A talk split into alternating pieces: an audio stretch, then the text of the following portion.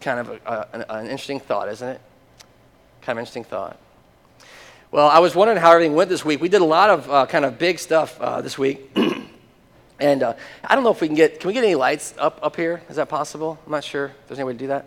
Um, but uh, I don't know how your, your week was, but mine was, you know, uh, like I said, kind of uh, discon, you know, disconnected a little bit. A little uh, unusual week. Lots of struggles this week and lots of hardship. Not the least of which was the Vasquez situation. The, the, uh, and all the emotions went with that. I mean, from the time that the procession came through town and all that, and, and uh, other things that, thank you very much. God bless Rick Embry. Look at that. He's got magic, man.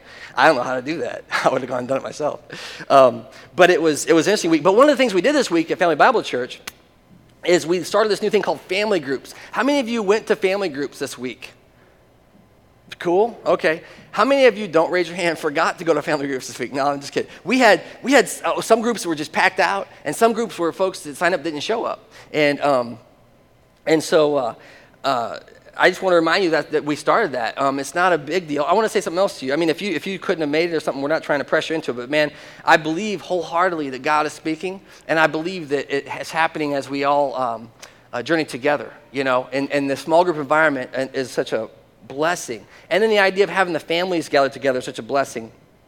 Um, but one of the things I want to say is some of y'all didn't get a book last week for your family group study. You want to grab those. We actually got those. We actually ran out. We had 75 ordered and we ran out. So there's more in the back there. If you want to grab one of those uh, so you can catch up with your group and begin to travel and journey with them, that'd be cool. I know sometimes the group maybe wasn't, maybe it's, I, it's weird, right? We've never done curriculum before. So I know it's a little, you know, curriculum itchiness going on, you know.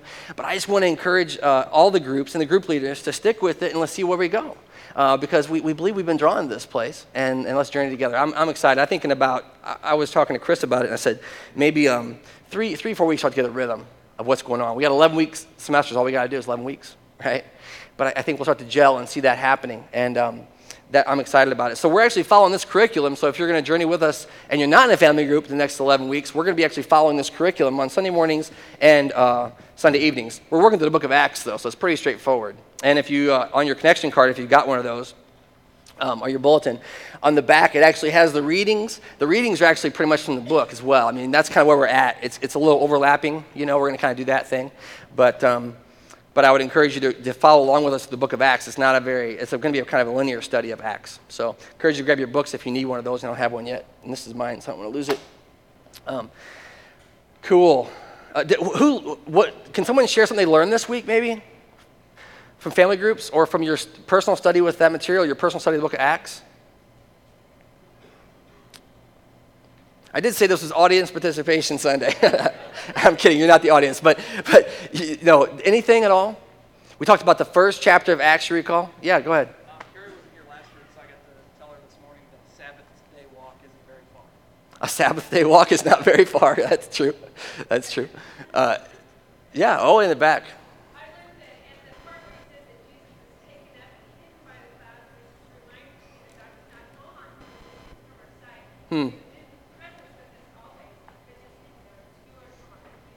Yeah. Yeah, no doubt. Anyone else? Yeah, the gift, the promised gift of the Holy Spirit. Yeah, and we're going to talk about that's where we're at. Acts chapter 2 is just going to be ridiculous. We're going to talk about this stuff. But there, there's this coming, there's this promise that we had last week. And we were kind of in tension. And I don't know if your group was like my group was, but we were wanting to race ahead. You know, we didn't want to live there in that spot where Jesus left his disciples, right? We wanted to race on in Acts chapter 2. And we kept catching ourselves trying to go ahead into the book a little further. And that's okay, too, because we know the story. But at the other, uh, at the same time, we wanted to kind of feel that tension that they were under because they must have felt, I mean, I, I don't know, you know, but they were human, and, and 2,000 years hasn't changed humans very much, you know, um, for good or for bad, it's, we're kind of the same. And, and they must have felt kind of abandoned in some way or left, but yet they were obedient. And isn't that a beautiful word, too, from the text today? That they were obedient to God even when they didn't understand what God was doing. They were obedient, and they had enough faith in this guy named Jesus to hang out. But he had done great things already, had been resurrected, walked among them. So we're going to talk about that today. And uh, I just want to encourage you to keep engaged in those conversations and don't doubt for a minute that God can give you a word from the least likely, the least expected place. Don't doubt for a minute. That that can happen. And uh, we're praying for you as you journey with us. Speaking of that, let's pray as we open the Word today uh, together. Father God, we, we, we come before you today completely and totally dependent on you and waiting uh, for you. And just like those early disciples, Lord, uh, sometimes we don't know what you're doing, but yet we wait with faith. And uh, teach us today, Lord, to be obedient to your word. Teach us t- today to uh, open our hearts. And Father God, we know that that is done by the power of your Holy Spirit. And today we just ask that you would dwell richly with us and that uh, this promise is here. The promise is here. And Father, that we would somehow, um, by your grace and mercy, that you would make that known to our hearts. Uh, we, we lift up stone, uh, stone cold, hard hearts today, Lord, and ask you to prepare them for the living word. And may we always give him praise and glory and honor. Pray these things in the name of Jesus. Amen. So, if you want to turn with me to the, uh, the book of Acts, I've realized now we've kind of done some of our screens with the light I asked for, but we could follow along here. The book of Acts, uh, it's going to be chapter 2, and I'm just going to read this and we're going to talk through a little bit. Acts chapter 2. Acts chapter 2. I think it's on page, there it is, 756. If you didn't bring a Bible, we have them in the chairs there for you. It's 756 in the, in the uh, Bibles we provide. So let's read the word together.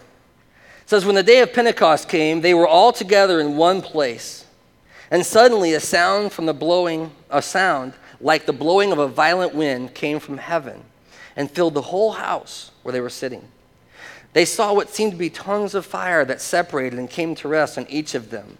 All of them were filled with the Holy Spirit and began to speak in other tongues as the Spirit enabled them.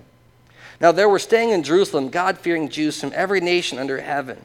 And when they heard the sound, the crowd came together in bewilderment because each one heard them speaking in his own language. Utterly amazed, they asked, Are not all these men who are speaking Galileans? then how is it that each of us hears them in his own native language? Parthians, Medes, Elamites, residents of Mesopotamia, Judea and Cappadocia, Pontus and Asia, was going to get me right, uh, Pamphylia, Egypt, and the parts of Libya near Cyrene. Visitors from Rome, both Jews and converts of Judaism, Cretans and Arabs, we hear them declaring the wonders of God in our own tongues. And amazed and perplexed, they ask one another, What does this mean? And I just feel like in the second chapter here of the book of Acts, we have this. That's why I love, see, I love the tension that we had last week. And I know the family groups felt like we needed to race, you know, oh, let's go ahead, let's go ahead. But, but I love the tension of this because sometimes, and this is something that I've experienced and I profess to you, sometimes we feel like we're not going anywhere when we're waiting on God. Sometimes we feel like we're stuck when we're waiting on God. And, and, you know what it reminds me of, and I had a few of them this morning, it kind of reminds me of a rubber band, you know. Sometimes you feel like, oh, I'm way back here, you're leaving, and all of a sudden, and I love the book, uh, Acts chapter 2, because what happens here is this thing just takes off in a whole new direction. And uh, that's how we kind of see this opening, opening word. Now, I want to say there's a few key words in this first, uh, first section of that, the book of Acts chapter 2, and I want to talk to you about them real quickly. There's three key words I want to talk about specifically. There's the word tongue, okay, and that's glossa, and it literally means uh, tongue, okay? That's that, there's not nothing fancy here, tongue. But then you, when you get into the definitions, it says or languages, which okay, this can get weird in a minute because you get tongue, but then also saying language. And I was trying to get my head around what does that mean for the author uh, Luke as he wrote this book. When he says tongue, it's something about the person speaking that becomes profound here. You see, it's, it's, it's not about a filter in the hearing, it's the tongue. It's, there's, there's, this thing that happens, and the, the, the, tongue starts to proclaim what? The words of God. The word of God begins to be proclaimed from the tongue. And so that's the word glossa. Glossa is the Greek word there for tongue. Then there's a second word here, sound. And, and this is where it says they heard a sound, right? And we're going to go through the whole text again, but I want you to know what this means. And it's phone or phone. It's spelled phone in you know the transliteration, but it's like phone. It's, it's audio. It's audible. It's it's they heard something, and it's not necessarily the first sound that they heard, uh, but this proclamation of tongues that they heard. And then the language is a third word. So you got tongue, you got sound, you got language, and that's dialectos, right? Now we've talked about Greek a little bit here together, but you should hear some familiar words. Sometimes what's the saying? The old saying is what? It's all Greek to me yeah, right? We always say that. Uh, how do you fix a car? It's all Greek to me, you know. But the truth is that the Greek is not as mysterious as we make it sometimes. Listen to the word dialectos. What's that sound like? Dialect, dialogue, conversation, a language.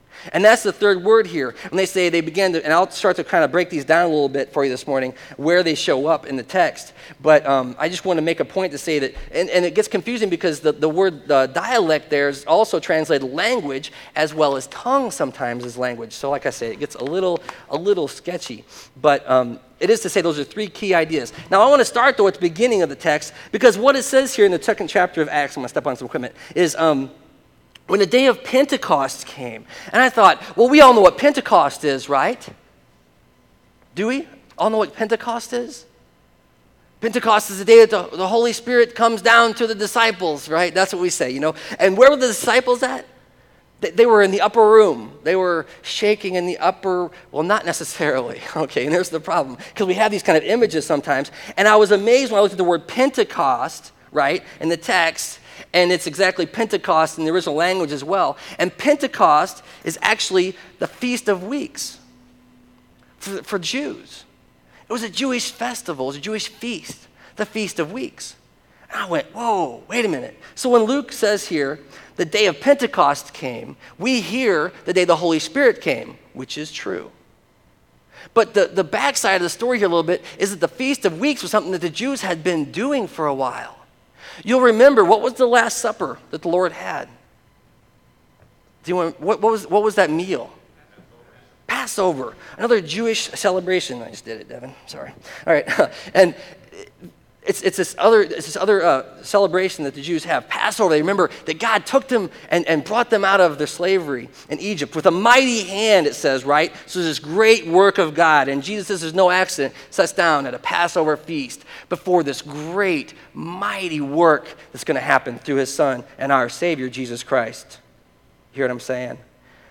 Pentecost. The word actually means 50 days. It's a 50 day celebration. Seven weeks, seven seven days weeks. Seven sevens is 49. So it's seven weeks after what? Well, I might want to say Passover, but that would not be correct because it's actually seven days after the first fruits. It was also called the harvest festival, okay? So it's a feast of weeks or a feast of harvest. So here's, and I'm trying to get my head around this a little bit with you this morning, and I hope you, you can journey with me uh, for a minute. But it means that there was a celebration, a literal celebration from the first time they started to take. Because, well, the, when you start, how does it go? Someone said the other day, we were, we were out in Highland here knocking around, and someone said, I should be out in the fields harvesting, not here today. I, I, should be go out, and I wish I knew what they were saying. I think they were saying cutting beans. Does that make sense? I'm not a farmer. I think they said I should be out cutting beans, not here wasting my Saturday. You know, because farmers know what? When the harvest is ready, you got to take it. Like that's the day, you got to do it. So you don't have a festival of harvest the first day of the harvest because you got work to do, right?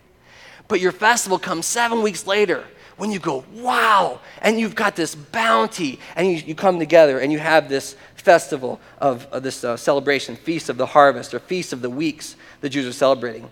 Now, I'm going to say here that it could mean two different things, okay? And I just want to have you explore with me for a minute. It could mean that literally the Jews had had their feast, which would have meant that the grain offerings, the first grain offerings from the thing, happened right as Jesus died and was resurrected. That there was the, the priests were in the temple with the first grain offerings because you give your first to God, right? And it could mean literally that Luke would say, as it happened on the day of Pentecost, they were all together in one place. Now, I'll tell you something else. The early Christians were what? God fearing Jews, right? They were Jewish. And so, where they would be is we think they're in an upper room, but actually, everything would tell us they would be in the temple that day, like any good Jew. They would be there celebrating that day, you see, celebrating the feast with their brothers and sisters. And I think this bears out in the story. I think it bears out in the story. So what happens is it's 50 days from the first fruits. Now you could literally say that means they had the feast and then they were celebrating and oh by the way the Holy Spirit showed up. Or you could also see in the text that Jesus Christ was the first fruits of the harvest. See, and all of a sudden it shifts now. Because if Luke is claiming Jesus is the first fruits, which uh, would be consistent with everything we see in Scripture, then he's starting to, to hear the story that Peter's telling him. Hey, Luke, when the day of Pentecost came? You know, after 50 days, the Holy Spirit was poured out on us in a mighty and powerful way. Whew. Things changed in the second book of Acts. I want to do a little math with you real quick. Okay, I love math Sunday, right? But here's we have 50 days of Pentecost, right? From the first fruits, whichever way you want to look at that, from the first fruits of the harvest or the first fruits of Jesus' resurrection from the dead, the first fruits of new life. And and you got 50 days going there. But how long did Jesus teach? Does it say? You remember? Last week? Thank you, sir. 40 days. By the way, interesting stuff there too. We can't get time to get into it. 40 days Jesus came and talked and lived among them and ate and spoke. And, and oh my gosh, can you imagine? I mean, it's not like we always think of, I always think of the resurrection like Thomas, you know? I see just, Jesus shows up in the room. That's when they were in the room cowering, by the way. And Jesus says, Peace among you. And, and he says, Thomas, look at my hands, look at my side. Stop doubting and believe. It's a good word from Jesus Christ. But in my mind, in my mental vocabulary, it goes right from the upper room and the trembling and Jesus saying, Do this to he's gone. That's not the textual explanation. That's not what we hear. We hear he spent 40 days walking around with his disciples, those who loved him and were following him, right? And there's only 11 now because the one's gone, Judas, right? And so he's walking around with his 11 disciples and, and, and uh, explaining and eating with them, it says, right? And so you have 11 day, uh, 40 days that way. We have a total of 50 days. So we've had 50 days of Pentecost minus 40 days of instruction from the Lord. What do we have left? 10? Right? 10 days, okay? And we'll just say 10 days, seven days, 10 days. I mean, you got three days in the grave. I don't know how this math works exactly. But I tell you what's interesting. They had to wait for 10 days. It wasn't like they just went back, you know? And look what's happened. Peter has begun to reinstitute what he knew to be true. And I think this is telling. We didn't get to talk about a lot last week, but the, the end of chapter one, what Peter does after Jesus says, I am going ahead of you to prepare a place, right? And he says, The Holy Spirit will come on you, and you'll be my witnesses in Jerusalem and Judea and Samaria and all the ends of the earth. That's in chapter 1, by the way, I'm reading from. And he was taken up before them. And immediately Peter, this great, the, the rock, right, starts to get busy. And I think it's interesting because what Peter does is what he's always seen Jesus do. He says, Well, we got to go replace Judas, first of all, guys. Let's, okay, let's have a. And he stood up among them, it says. He stood up among them. He said, Let's get some stuff going here, guys. We need to replace Judas. And they do that with Matthias, right? And, and so Peter maybe is thinking this is the way it's going to go. And they've actually gone back to the, the customs that they've always celebrated. They're there for Pentecost, the feast, the feast of harvest. And into this normal, ordinary, doing what we've always thought we're supposed to do following the old rules, doing the old things. I think this morning is a beautiful illustration of that. What are we going to do? It's all different. And God says, Of course it's different, because I'm in charge. God is moving among his people. Read with me in verse 2 of chapter 2. They were all together in one place and suddenly a wind like the blowing of a violent a sound like the blowing of a violent wind came from heaven and filled the entire house where they were sitting. That literally means it was like it literally means exhale this and they're in this temple and, and, and, and all of a sudden god shows up. Do you know what i'm saying? Like you think it's going to be an ordinary festival you're going to do what you've always done oh thanks for the harvest and god's like and you're like, whoa, what's happening? Now, see, I, I know we always talk about me getting loud and stuff, but yeah, well, here's the problem though. If you've been in that place, if you've been in that quiet room in your life where you think God has abandoned you to the pit, if you've been there and God comes in and just goes and everything quakes and your heart breaks we're praying for that today for you. And for the first time, you open it to the living God, and He rushes in. says He filled the whole house with His presence. A violent wind came from heaven and filled the whole house where they were sitting. And they're all sitting down. You see, they're pretty comfortable with the way things are. And God shows up and says, No, here I am. And he starts to do this. And then I got to tell you something. This is a little weird. Then you know, if you know my story, I've not always been comfortable around Christians, okay? And so this is, gets interesting to look at because this is the testimony that Luke writes down. Now, Luke was a historical writer, a historical writer. And I can't help but think he had to ask the question a couple of times here. Read over what I wrote here, uh, uh, Peter. Is that, is that really what you're saying there? Um, hey, hey, fellas who were in the, the, the, guys in the room, 120 there, um, could you, uh, I, I'm having a hard time because it says they saw what seemed to be, and I love the language here, tongues of fire that separated. That literally means they were kind of cut, like as if you're going to cut some bread on a board or cut some meat on a board. It, it came in and it began to separate over them like tongues of fire, the text says, and came to rest, sat down on each one there. Now, see, here's my problem, folks. We read this and go, Yeah, I know. I know it's the Holy Spirit, and it came in. Are you kidding me?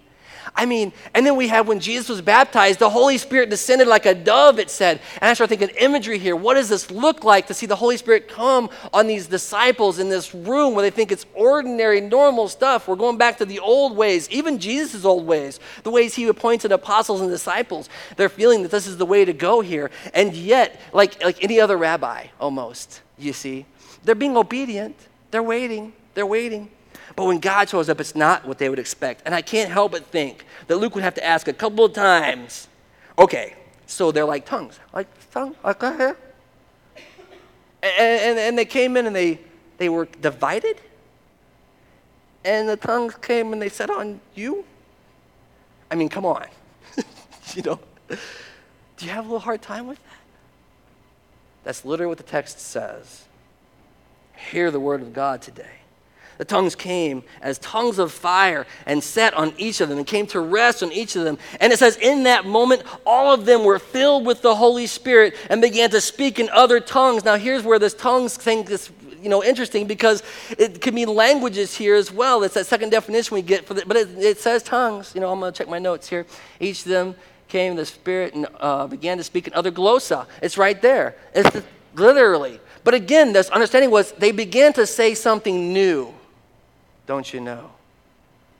Something new. What did Jesus say? He said, Even greater things than these you will do. And here they're seeing this great outpouring of God's Spirit. They began to speak in other tongues as the Spirit, the pneuma, enabled them or gave them the, uh, gave them the ability, right? Ways you could say it is gave them the ability to speak out, or furnished them with a separate speech, or permitted them to utter, you see. Now, I don't know if you've been in a God moment in your life, all right? I don't know if you've had that experience in any way, whether it be big or small. Some people say, God's never, you know, shook the foundations of my world. But even if it's in the littlest ways, I call them winks, you know, you get the little wink from God, you know, like, still here. Just, and, and you're there, and in that moment, you might wonder, like, what is going on? But God has permitted speech in that place. And here's the problem you see, many times I'm, I'm stuck, struck dumb. You might have a hard time believing that.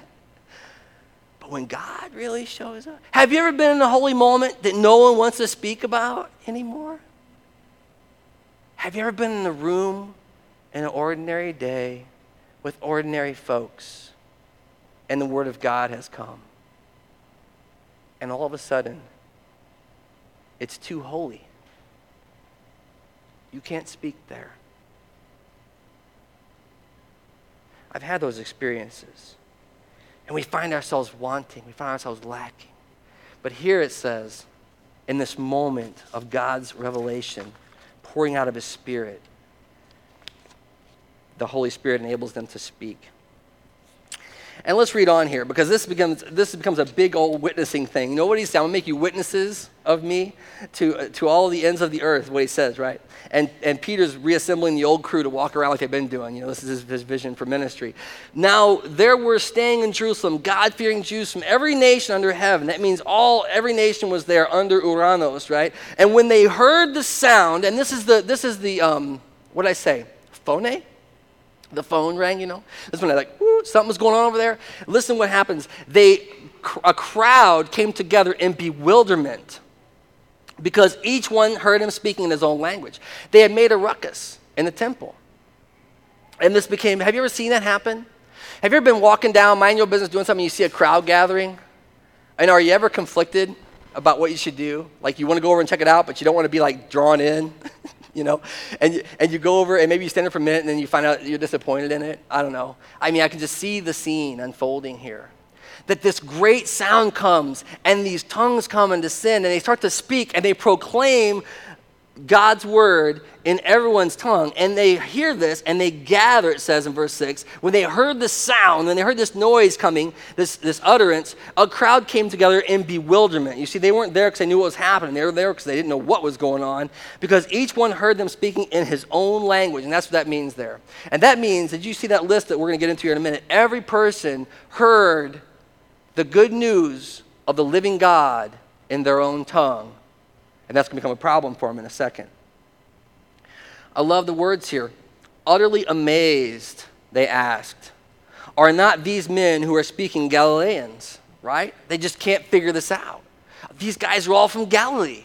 And, and, and it says, then how is that each of us is hearing them in their own native language? Now, here's the problem. We get into, well, it's how we're hearing them, right? It's not what I say, but what you hear that matters, you know? And I believe that God works as a filter. But the truth is here that they're proclaiming in their own native tongues the good news of Jesus Christ. And they're saying, how is this possible? How is this possible? And they go through the whole list of everyone who's there. And then I want to say a couple things here, too, about who they're talking to, right? Because it says visitors from Rome were there, right? Who lived in Rome and spoke Greek. Jews and converts of Judaism. And that actually means people who were drawn near. Uh, the, the word is, is, it doesn't quite translate well, but it means those who've been drawing near to the Christian faith. I mean to say that there are people there who have never heard the gospel before in their whole lives. And then there's people there who are kind of like hanging out, but not real comfortable with it yet, okay? And they're hanging out with the Jews, though, by the way, the, the true, the Yahweh. They're, they're, they're just learning, they're just getting their chops, you know? And then there's these God fearing Jews who know Yahweh and who are waiting, and they hear the same, same thing. All of them, the truth is revealed to. Cretans, I had to look up Cretans too, right? That's the people from the island of Crete, but you know, yeah, you're a Cretan, right? And Arabs. And we heard them declaring the wonders of God in our language, right? The word is megala, uh, megaleos, and it's only used one time in all of Scripture, and was right here, and I wish I knew what it really meant. What were they really proclaiming? Because it, it, translates wonders or mighty deeds or magnificence or excellence or the splendid nature of theos, of God, in their own glossa, in their own tongue. And so, and we, we our family group, you know, we were back on chapter one and we were talking. And, uh, and we just couldn't figure out. We just trying to get our hands around this Holy Spirit thing, you know, because the truth is, brothers and sisters, the Holy Spirit has come. The truth is that we don't wait for the Holy Spirit to show up. The truth is, the Holy Spirit is present. And so all of a sudden, when you look back, you start to get our hands around what does that mean for us? I mean, these are practical questions that I just have to understand as a Christian, have to understand. And as we're exploring it, I love this verse right here, chapter 2, verse 12. It says, Amazed and perplexed, they ask one another, What does this mean? And you know what that actually means? The amazed word? We've seen it before. We've seen it whenever Jesus was doing miracles too. It means they were displaced. That means that this was their spot in the world and they were removed from this spot and put over here. That's called the paradigm shift, right? But it means they were literally beside themselves with confusion. They were shaken to their very foundations of everything they thought they knew. And, and this isn't the only time we've seen this word. Amazed. And then perplexed there, it means, or bewildered, it says as well in other translations. They didn't know what, where to go. Where to go. They were just in this place. And, and here's why I love this, you see. Because sometimes as Christians, we find ourselves there and it freaks us out, don't you think? If we don't have all the answers, we can't follow God. If we don't have all the answers, we can't believe in Jesus. And yet, we see time and time again in the text that when you're confused, God may very well be working right there with you. When you are beside yourself and don't know which way to go, very well God is right there saying, just hang out. We're going somewhere together. and they are displaced. They're beside themselves in this text. And so here they are, and they ask this question. This is a great question, and I think this is the question that I try to ask every Sunday the text, and it's this What does this mean? What does this mean? And that literally means what the, what's supposed to happen from this? They're confused, they don't know how, how to go forward, and they say, What does this mean?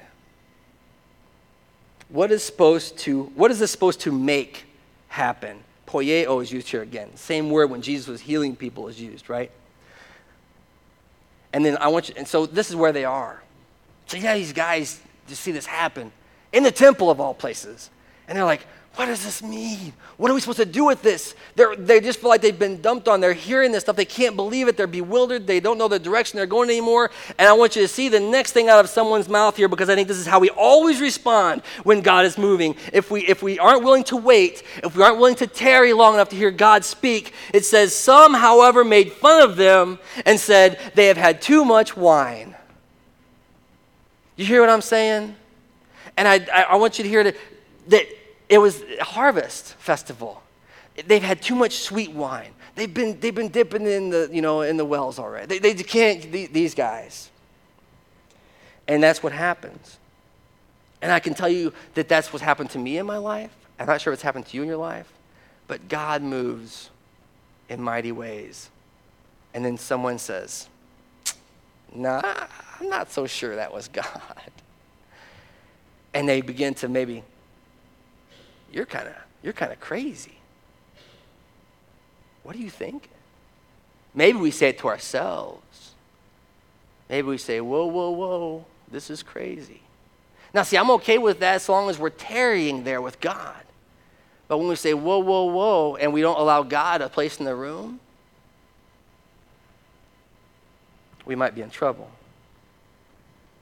It says some of them gathered there, though, made fun of them, mocked them, is actually the word and said, ah, they've just had too much wine.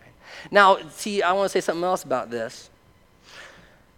You might say, well, for them, they're discounting what they're experiencing. Yes? Is that fair? They've had this profound God moment. I want to remind you that the room has shaken, the wind has blown, tongues have been divided, and someone goes, ah, they're drunk. you know? But here's the big sin this is a movement of God.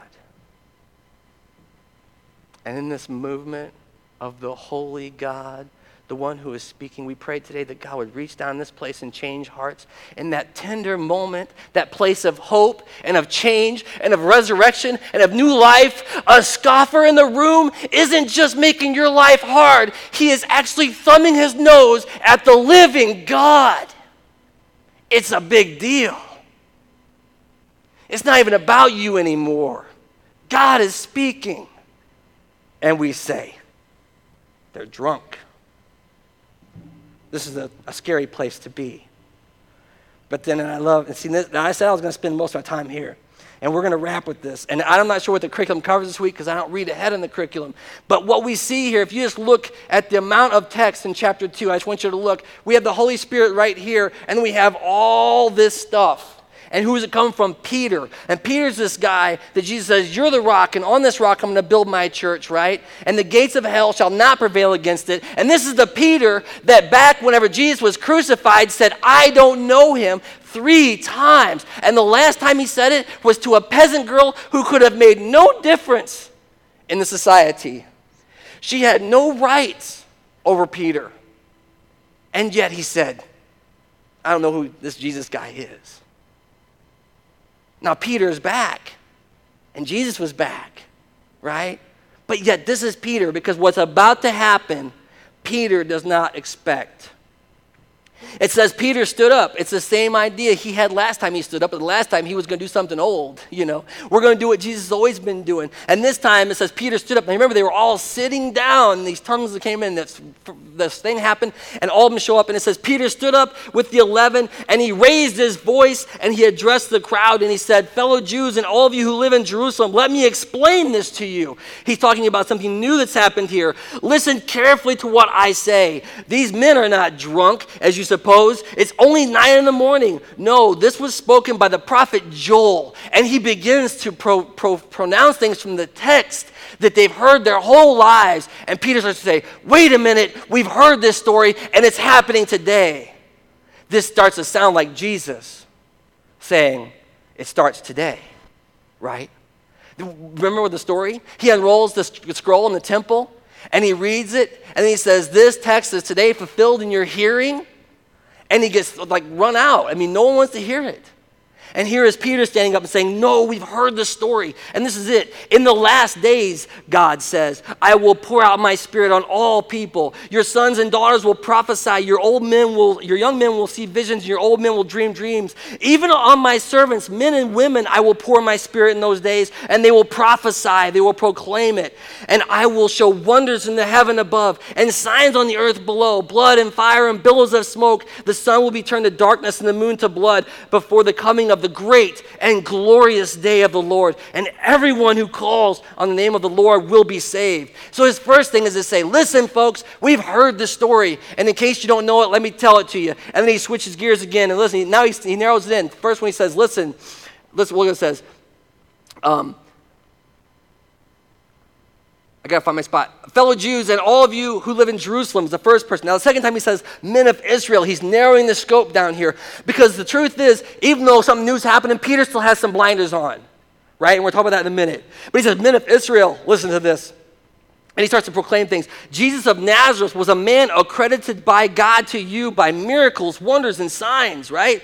Which God did among you through him, as you yourselves know. I mean, these guys have seen this Jesus, and they think, now here's the kicker, they've got victory over Jesus through the cross. They see, they're still working under this mindset that they've won the battle. This man was handed over to you, Peter says, by God's set purpose and foreknowledge. And you, with the help of wicked men, put him to death by nailing him to a cross. But God raised him from the dead, freeing him from the agony of death because it was impossible for death to keep its hold on him. Do you think that that's true in your life? Do you think that if God has a hold on you, you cannot be lost to the grave? It is not possible. You're in the pit, you're in despair. You cannot help but be birthed from that place because of the living God. And he says here, but God raised him from the dead, freeing from the agony of death because it's impossible for death to keep hold on him. And David said about him, now he's going back to David, right? And this is the lineage they're waiting for, is the promise, the coming kingdom.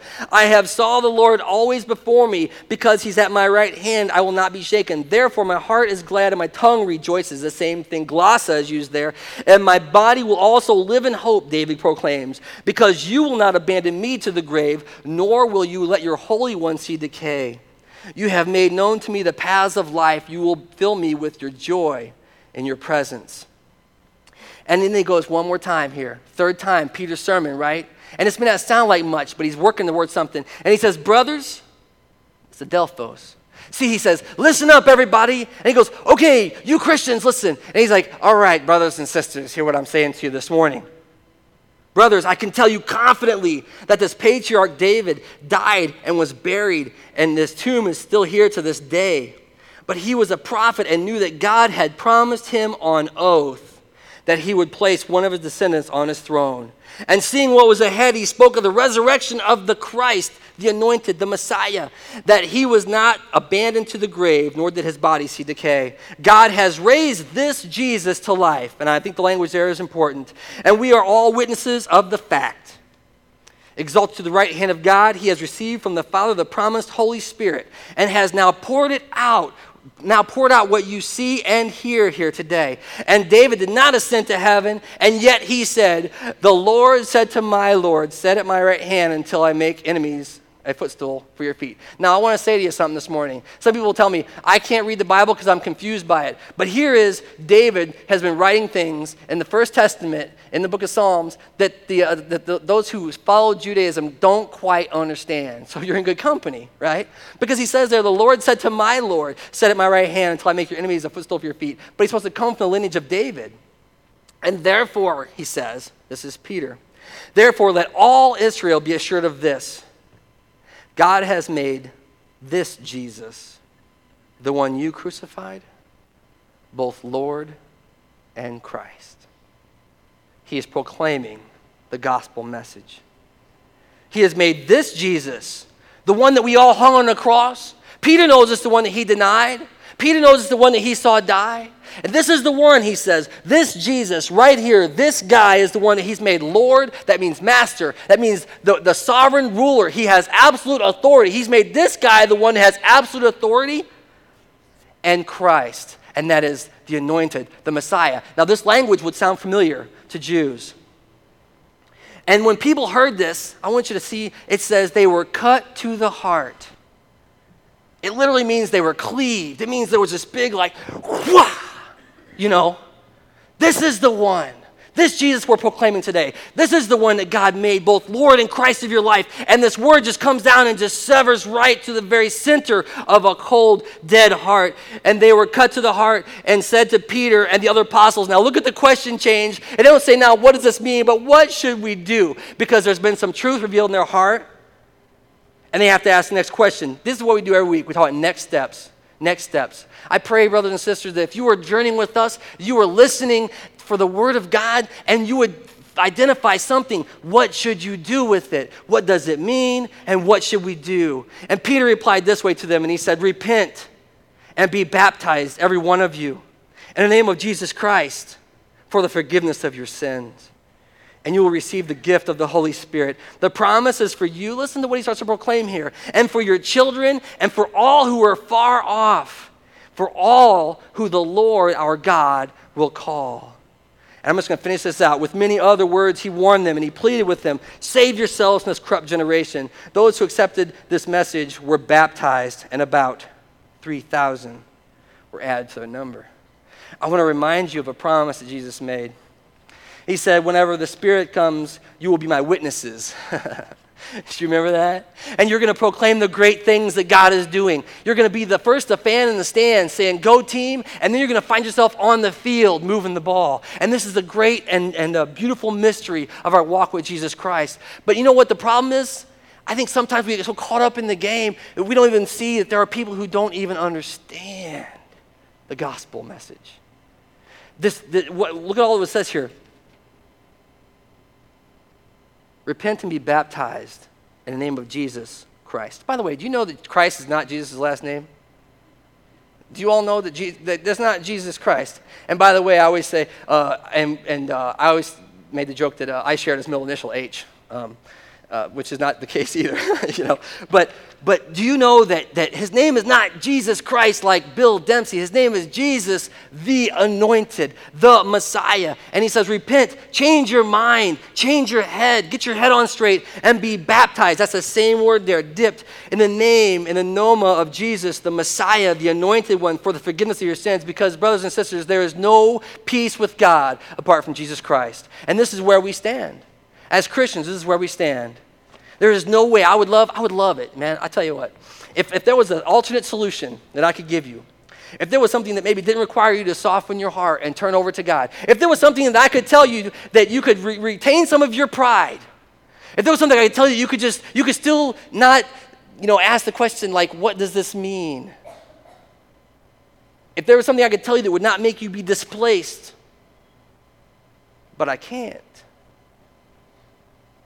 Because this Jesus is the only way to know peace with God. And this Jesus died on the cross for your sins. And this Jesus was hung on the cross by us, you see. Sometimes we get on that kind of high horse, right, with the, the, the apostles and disciples because we read the rest of the story, as Paul Harvey would say.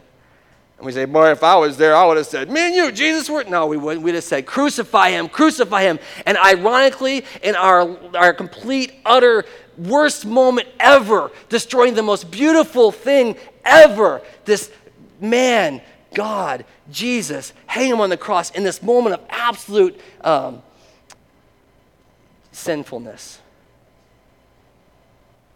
God reached down and began to redeem his people.